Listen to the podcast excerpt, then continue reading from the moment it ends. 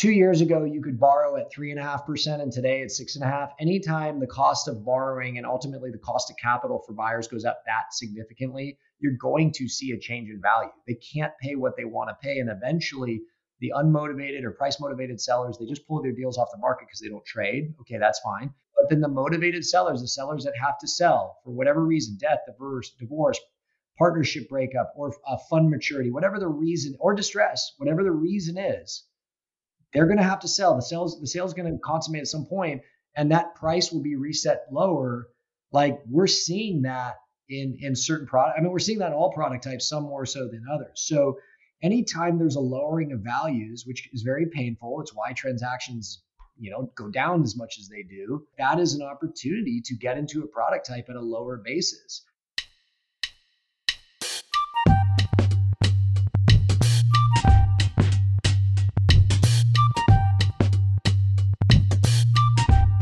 Good morning, and you're listening to Deconstruct, a podcast from The Real Deal. I'm Isabella Farr. And I'm Susanna Kavanaugh. Today, we're airing Isabella's interview with Kyle Matthews. He's the CEO of Matthews Real Estate Investment Services, which is a commercial brokerage that he launched in 2015. And your talk touches on the highs and, you know, kind of hiccups of starting your own brokerage, but it also digs into the investment sales market coming off a pretty tough year. That's right. And we we got into some predictions and expectations for 2024 too. Yeah, we love a look ahead. I feel like we've been rolling those out um, you know, gradually through January. Yeah, I think with the Fed you know, expecting to lower rates. I think everyone is interested in hearing what, you know, other people in the industry think is going to happen. Mm-hmm. And it's it's such a stark contrast from last year where there was so much pessimism. I think we're starting to get a little bit more optimistic. It's interesting. I almost feel like there's, uh, and maybe this is just aligned with people's personalities, but there's such a dividing line on whether those rate cuts actually pan out. But maybe the people who are doubting it are just pessimists in general. yeah, that's a good point. Okay, but before the interview, here's the top news of last week.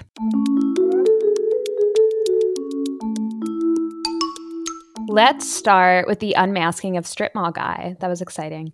Isabella, you had that story, and I'm so curious. What made Strip Mall Guy's name is Don Tepman? We now know. What made this man behind the ultra popular X account go public? Yes, the big reveal. So, Don Tepman runs University Avenue Partners and Town Center Capital. Together, they're a private equity firm focused on buying strip malls. Surprise, he really is a strip mall guy. Um, I thought it was funny when I asked him, when I met him for the first time, and I asked him, like, okay, so what do you work with? And he kind of looks at me and is like, strip malls. um, so he basically said that he wanted to grow his firm, and Strip Mall Guy, the brand, the account, has become a way to do that. He told me the story about how he was meeting a broker from Philadelphia for the first time who really wasn't giving him the time of day until he said, Hey, do you know Strip Mall Guy? That's me. And suddenly the broker was all ears. He also said that people had been trying to reveal his identity online, so he wanted to get ahead of that. Mm-hmm. Take control of the narrative. Wait, so did you know who he was like months before? I did. I met him probably a year ago um, over Zoom, and then and I did a big Q and A. So go you know, feel free to read that too, um, where we kind of really dived into how he thinks about the retail industry. But yeah, I've had to keep it a secret for a year. oh man. um, okay, so whoever hasn't seen your more recent story with him can dive in, but also stay tuned. So in February, we'll be airing an interview with Don on Deconstruct. Yep. So, sticking with the retail news, Jeff Sutton and SL Green unloaded 717 Fifth Avenue for $963 million. A huge purchase there. The buyer was Kering, a French luxury group that owns Gucci, Balenciaga, and Alexander McQueen. Yeah, that's obviously a jumbo deal. And it's not Sutton's only one of late. So the retail titan rounded out 2023 with one of the biggest combined deals of the year. He sold off 724 Fifth Avenue to Prada, which has its flagship store in the building for 425 million is what that went for. And then also neighboring 725th Avenue and that sold for 410 million. So combined 835 million. It's interesting. We've seen this in LA too, that all these luxury brands are buying up their own property. This has been a trend um, in LA on Rodeo Drive for a few years now. Um, so it's interesting that that's happening in New York too. Do we know like what's driving that? I feel like it has. We have seen such a surge in it recently. I heard someone tell me, um, and you know, this is obviously just one person's opinion, that the tenant improvement costs are so expensive um, to build out these luxury stores.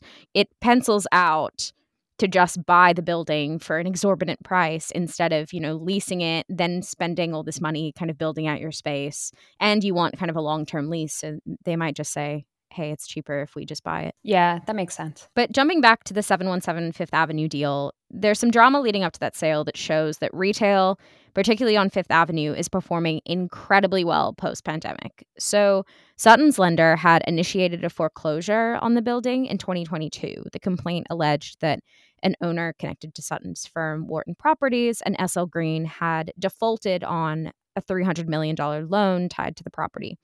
Sutton accused the lender, New York Life Insurance, of killing a refinancing deal and saddling the property with a $10 million late fee. And in December, a judge said that the foreclosure could move forward. So the sale, which again at nearly a billion dollars, brought in way more than the debt. And 20 years ago, the property was valued at $240 million. And I'm going to bring up our flow story briefly. So we ended up skipping it since it published late on a Friday, but even two weeks later, it's still getting a fair amount of clicks. Right. So Flow, which is Adam Neumann's anticipated apartment venture, for those unfamiliar with Neumann, which I feel like there are a few of you out there. Um, he was the you know ousted CEO of WeWork. His new venture is facing cash flow problems on two of its Nashville area properties. And the kicker here is that Flow is not live yet. None of Flow's apartment buildings have even opened yet. So, Yieldstreet, which is a JV partner with Flow on the deals, opened two funds to shore up operating shortfalls and help pay for interest rate caps. We've reported on this before, but the price of rate caps, which is essentially a hedge against rising rates, has risen dramatically in the two years since Neumann's family firm bought the properties. Right.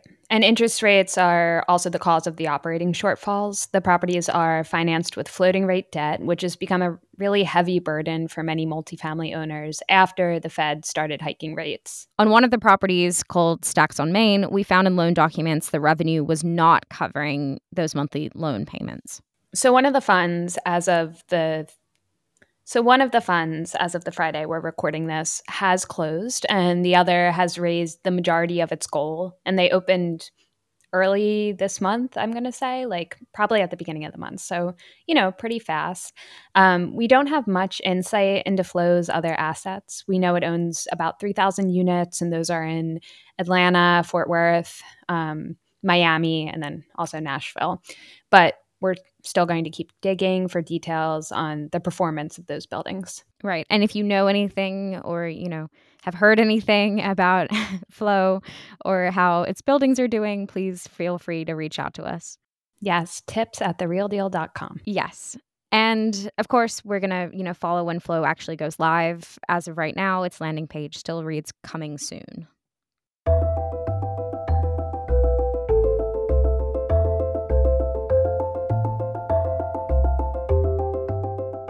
All right, I think we can transition to your interview with Kyle Matthews. Again, he's the CEO of brokerage Matthews Real Estate Investment Services.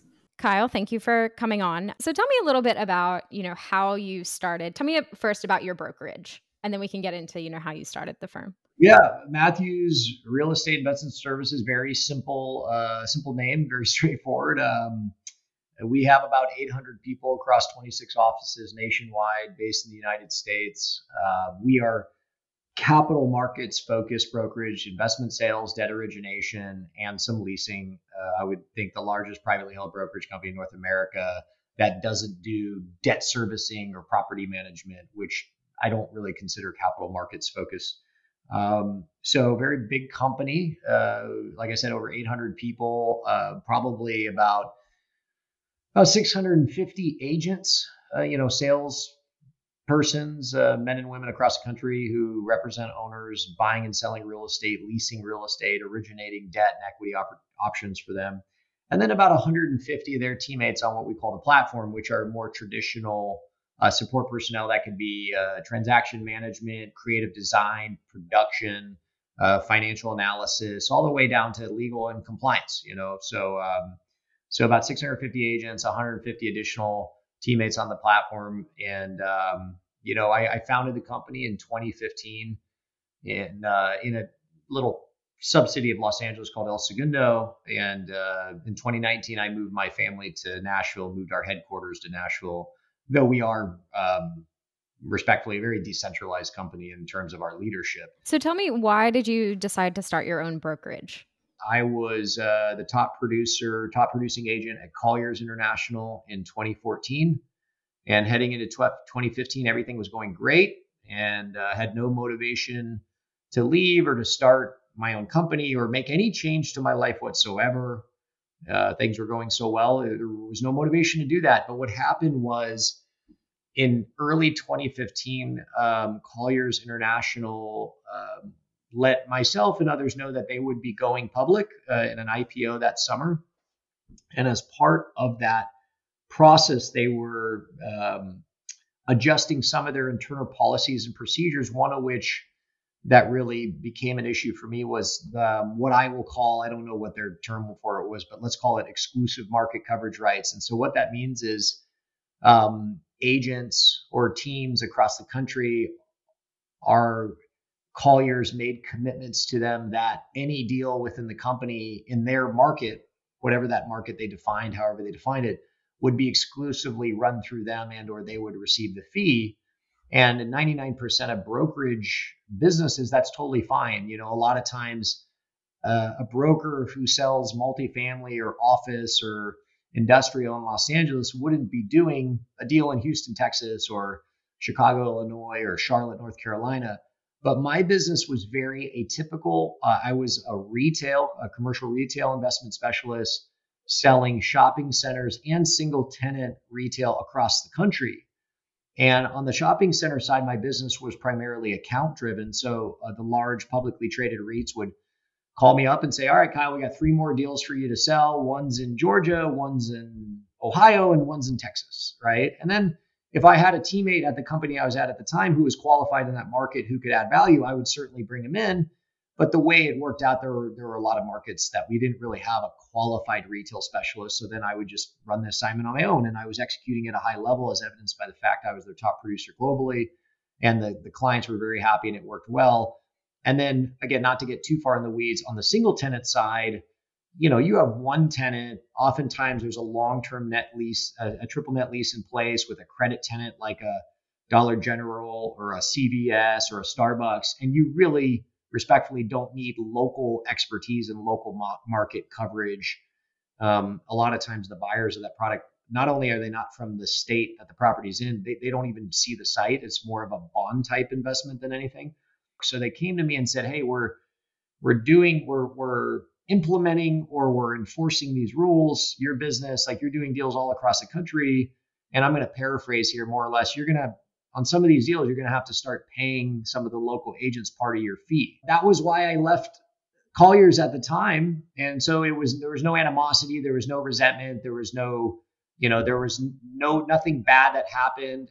Can you talk about some of the challenges? I imagine, you know, it's not easy. I mean, you already had the kind of the team behind you, but can you talk about some of the challenges um, with starting a brokerage?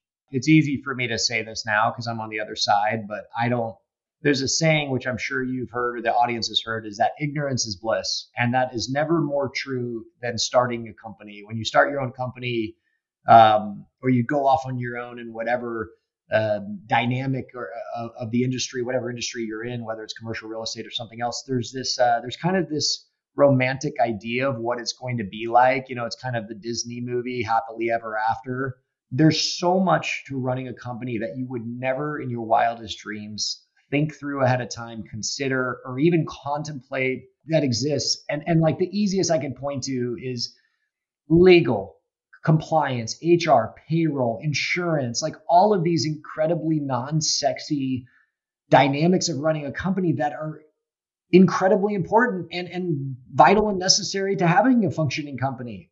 It's easy to talk about putting your name on the door and going and doing deals and growing that, but none of that happens if the actual foundation of your company isn't solid. It's just like a house. Like you could have the prettiest house if the foundation of that house is is weak or there's cracks in it, your house is going to fall down. No truer is that than, than a company. And, and unfortunately, the foundation of a company are the parts that many founders don't want to spend time on. And not that I love doing it, but I I never really was bothered by sitting and going through P&Ls and AOPs and budgets and sitting working through legal documents and getting our payroll uh, set up or or getting our licensing done in all the states where we needed to do business. You do a lot of advisory work, and it seems like you know this is a time where that's really needed, given that investment sales are at a standstill and a lot of owners are trying to you know reevaluate their portfolios or occupiers are trying to figure out you know whether they need space um, can you talk about that um, you know and the sort of work that you're doing now? There's never a greater window of opportunity for brokers to step into that role, that real true advisory role than in bad markets like today, because owners, information's changing so fast. There's certainly feelings that are going inside of owners of fear and concern and uncertainty where they're looking for someone to be a resource and, and not necessarily you know feed them candy tell them lies pet them on the head and tell them everything's going to be okay but that they're like no what is going on out there? What should I be prepared for? Where are the opportunities to, to add value, even in a market where values across the board might be going down? And then when you come out of these markets, you get to carry that relationship back into the good markets. And so, um, yeah, I mean, investment sales very much, uh, I mean, they're down probably 60% I, across the industry in 2023. It's uh, the third week of 24. Um, we we had a very good year. We were not down anything like that. Um, and so, and I'm very optimistic on 2024. I, it is, I would bet my bottom dollar that we will see year over year growth in in sale velocity over 23. Even historically, it might not be a great year, but it's going to be better than last year. And, and so that's that's good news. But um, but yeah, you know, it's uh, owners. All owners make money in a good market, right? All owners make money, and they could even even bad buys, bad sells, and bad decisions can be papered over by just the natural appreciation. It's kind of like that saying, I don't know if it's Buffett or Munger or who said it. It was, you know, ri- rising tide lifts all boat, but when the tide goes out, you see who's swimming without the, you know, without their shorts on. The tide's out right now, and now you could see the owners who perhaps weren't fundamentally sound in their underwriting or they made assumptions that were too promotional, too optimistic that now can't be defended in terms of where market rents are going. And if we could come in and help them make the best decision available for them at the time, it increases the probability that we earn a, li- uh, a, a lifelong client. And you know, ultimately, what brokers want to do is they want to develop annuity clients. They want to develop clients because there's no passive income in our business. But the closest thing we could get to is meaningful relationships with owners who are in good markets and bad buying and selling. And how do you get them to look at you as one of those people, it's it's really the opportunity presents itself in tough markets like today. You know, we've reported a lot about multifamily owners in the Sun Belt that are, you know, experiencing challenging conditions. Um, and I was wondering if you saw this as an opportunity for some to kind of get in at a lower basis or Yeah, I mean, look, it's uh anytime values come down, which they have, and, and in, in office they've come down significantly, in multifamily there's been a material change, and we're seeing it come down even further. Two years ago, you could borrow at three and a half percent, and today it's six and a half. Anytime the cost of borrowing and ultimately the cost of capital for buyers goes up that significantly, you're going to see a change in value. They can't pay what they want to pay, and eventually the unmotivated or price motivated sellers they just pull their deals off the market because they don't trade okay that's fine but then the motivated sellers the sellers that have to sell for whatever reason death divorce divorce partnership breakup or a fund maturity, whatever the reason, or distress, whatever the reason is, they're going to have to sell. The sales, the sale is going to consummate at some point, and that price will be reset lower. Like we're seeing that in in certain product. I mean, we're seeing that in all product types, some more so than others. So anytime there's a lowering of values, which is very painful, it's why transactions you know go down as much as they do. That is an opportunity to get into a product type at a lower basis. Um, and then the next step of that is actual distress, which we're starting to see. Certainly in office, that's the buzz. You know, there's a lot of distress in office. And I think over the next 12, 18 months, there's going to be a lot of price discovery there. And there are going to be a lot of assets that are purchased at incredibly cheap values over the next 18 months in office that five, seven, ten years from now, we're going to look back and be like, oh my gosh, they killed it. Like, how did not more people, how, how come more people weren't buying that? You know, because while I do, I do agree that there's a fundamental change in Americans work, American workers' relationship with office. I also don't think it's it's going to go away as much as maybe the prices suggest today. I think the truth is probably somewhere in the middle, and the people who buy the best product at very cheap prices, whether it's from sellers or actual lenders who, who took back asset or note sales, whatever it is, they're going to be rewarded. I think you're starting to see those opportunities in multifamily, specifically in the Sun Belt. I know I, I think you wanted to talk about the Sun Belt today. Um, I, I think you're seeing opportunities in markets that had tremendous um, construction over the last three, four years, and now there's an oversupply problem. And what's happening is we're seeing significant year over year rent declines in Class A, Class B, Class C multifamily, workforce housing. Um, and you're seeing higher vacancy. You're seeing much bigger uh, rent concessions just to get units leased up than, than the developers thought. And so uh, you're also starting to see distress enter multifamily. And so, especially, you know, in markets like Phoenix and Austin and Nashville and uh, Florida and the Carolinas, you're seeing a lot in that Sunbelt region where there's just been this massive supply that's coming online and actually still in, in the in the construction pipeline. So more coming online as much as these markets have grown like crazy with population inflows from you know blue cities and blue states, people moving uh, for job opportunities or just quality of life and cultural reasons, it just can't keep pace with the amount of supply keeping online. So now you're also seeing distress uh, showing up in multifamily. And again, to your point, there are going to be some purchasing opportunities over the next 12 to 24 months that we're going to look back on in five or seven years. And we're like, oh my gosh, those guys killed it on that deal. Like, how did they get it so cheap? It's like, because you know why? Like, number one, some of it's just courage. They had the courage to buy an asset when a lot of people are like, ah, I'm going to wait and see. I'm going to wait and see because nobody can ever really time the market up.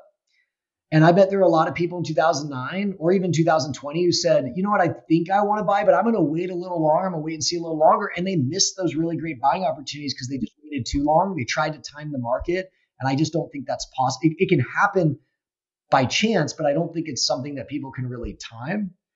And so, you know, it's, uh, I think for the first time this year in, in you know, 12 to 18 months, we're going to start seeing opportunistic capital re-enter the market knowing that if they're not at the bottom they're pretty close to it from a pricing standpoint Got it. Yeah, I had a broker tell me a couple weeks ago that he said, "Mark my words, you're going to see a lot of people make a lot of money out of this cycle." Yes, in multifamily, yes, in very very unique, you know, unique opportunities within industrial retail because there's less distress there. I I believe you're going to see a lot of office product where right now even when it trades half a replacement cost a lot of the smart money is like, who are they going to get to lease that? Like, how are they ever going to make money? They just, okay, they'll just lose less money than the previous owner. But I think a lot of that product, look, eventually, I don't believe in the work from home as a sustainable, mentally healthy choice for most people. So I just think while office may never come back to what it was pre COVID, I think it's going to come back significantly from where it is today in terms of occupancy and rent. So there's probably a lot of class B and C office product that may never find a home again. But I think there's a lot of maybe it's not class A, but it's a little better than class B uh, office that today is just being totally discounted. It's kind of throwing the baby out with the bathwater. That in five, seven, ten years, there's going to be demand for that space, and those buyers are going to have such a low basis that they're going to crush. Yeah, I wanted to talk about whether you whether you think kind of investor appetite in the sun belt has died down a little bit or just kind of mellowed out. It's muted. It's you know it's uh it's not what it was two years ago, and so if you had a, I mean a Class A new construction or even you know garden style Class B workforce built in the 1980s, multifamily property in any Sunbelt market 2021, early 22. I mean, you had so many offers. It was bid up over price expectation. There was insanely cheap debt. There was unlimited amounts of LP equity. And so, in that sense, yeah, a lot of that has gone away. Lenders are few and far between. Uh, you know, outside of agency debt, um, a lot of the LP equity is gone or is very, very gun shy. Their their their preferred returns are much higher. Their promote structures are much more advantageous to them. And um, and so we're seeing that in pricing. You know, while some of these properties may have traded mid fours to mid fives, now we're starting to see them trade, you know, with sixes and and in some cases, I think you'll find some seven handles on them. So, you know, on average, there's probably been already 125, 150 basis points of price movement. I think you're going to see another 75 to 100 basis points over this year uh, of price movement. And what that means, unfortunately, is for some of those buyers who bought in 2021, highly levered, you know, taking advantage of the loose credit, highly levered. God forbid they put adjustable rates on, and they did it under the assumption that they'd be able to put some lipstick on the units, turn units for 10 to 20 grand a unit, jack up rents, and then sell. Not only the, they're not going to be able to get higher rents, their rents are actually going to go down. They're vacant. They're going to have higher vacancy rates, and I think you're going to see um, a handful of owners lose a lot of assets back to the lenders over the next 12 to 18 months in multifamily in the Sun Belt. So the answer is yes.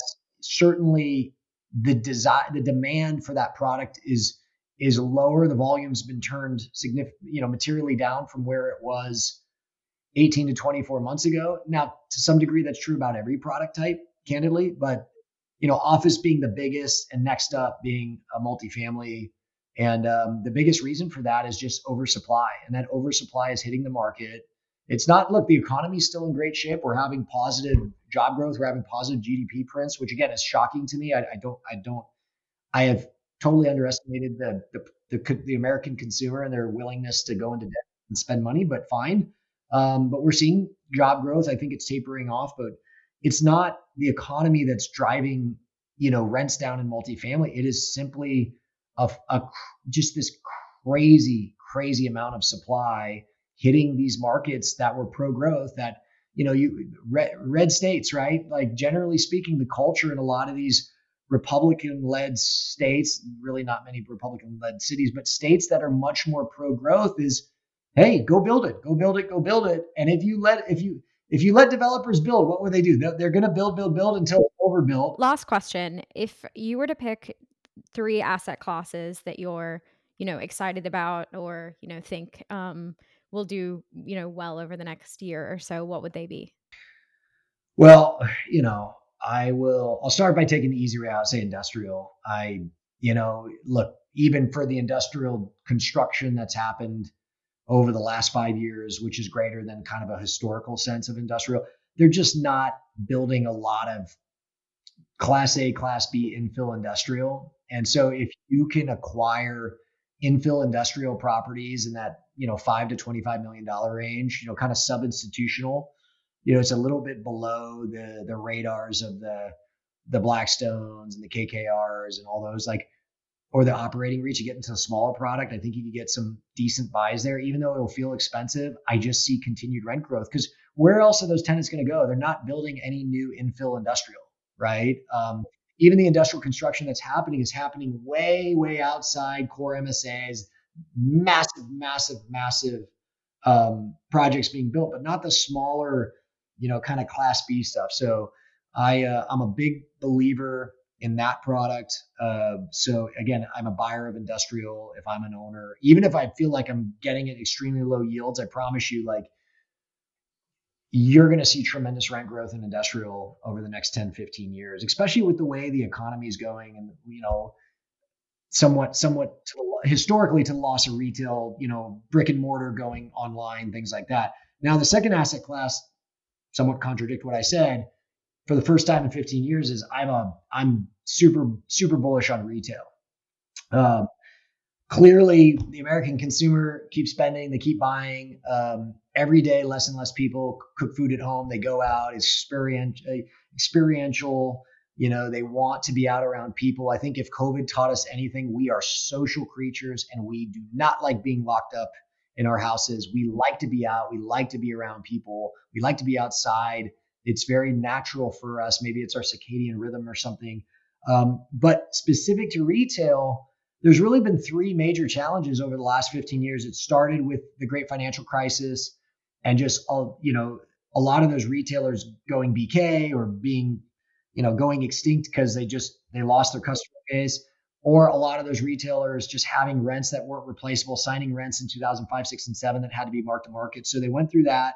Then they went through really coming out of that, that 2010 to 2020, that kind of lost decade in retail, which was the Amazon apocalypse, which is oh brick and mortar is going to be gone. It's all it's all going online. And, and you know fast forward today we found out that's not true. People like to shop. They like to experience. They like to touch and feel things. Certainly there's a lot of what we do our day to day that we get online but we also i don't see a world where we do all of our shopping online i think there's always going to be a desire for retail and then number three was covid was businesses shutting down or figuring out how to go omni-channel or even restaurants figuring out how to do delivery or pickup and, and so you have this incredible roster of retail tenants that have been through crisis after crisis after crisis. So I kind of call them battle tested or cycle tested businesses. So if you've had a retailer in your space that made it through the GFC, that made it through the Amazon apocalypse, that made it through COVID, that's a pretty viable business. And so you have all of these incredibly battle hardened retail businesses that, frankly, I think have shown they're going to survive in an environment which over the last 15 years we actually have had, not only is there effectively no new construction of retail product we've actually had gross retail gla taken offline as older retail sites and malls have been taken offline have been demoed been converted to call centers and churches and storage space like and so we have less retail gla than we had 15 years ago we have an incredible roster of tenants and that's why for the first time in alongside bella you're seeing vacancies across the board. I think they're in the 4%. Like retail vacancy was always 7 to 10. You know, now we're seeing incredibly tight retail vacancies, which when that happens, what do we get? For the first time in 15 years, we're seeing incredibly healthy same store uh, rent growth, sales growth, and rent growth. And so I'm just a big believer in um, in uh, in retail. So industrial number one, retail number two, and frankly, you know, again, not to take the easy route, the yields are incredibly low. It's a much longer kind of generational wealth play, but give me the best multifamily property on the best block any day of the week. Like whether it's, you know, the west side of LA or Manhattan, New York, or the North Shore of Chicago, or, you know, the, the park cities of Dallas, or almost anywhere in Florida right now. If you buy multifamily, yeah, you got to buy in the threes and fours. You're going to be you're going to have to come in with a heavy down payment because you know interest rates are so much higher. But if you buy that and you hold, I don't know how you don't look smart. You know, there's nobody in this country who purchased incredibly well located multifamily assets, you know, 30, 40, 50 years ago who doesn't today look like the smartest guy on the planet. So, you know, so, so, you know, when, when, it, when in doubt, when all else fails, buy extremely well located, low levered multifamily product, and I you're never going to get hurt. And I think with continued rent growth and all that, you're always going to come out looking like a really savvy investor. But you know, I'd say industrial, retail, and incredibly well located multifamily. Those are my three products. If I have to, if I if I got three places to put money, that's probably where I'm looking.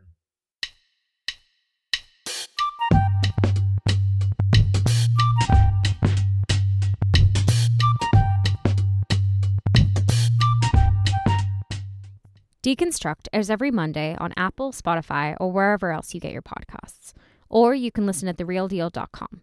For comments on this episode or on the series, or if you have a guest or idea you'd like to pitch, feel free to reach me or Susanna at podcasts at therealdeal.com. Next week, we're looking at bank exposure to commercial real estate loans. Tune in then.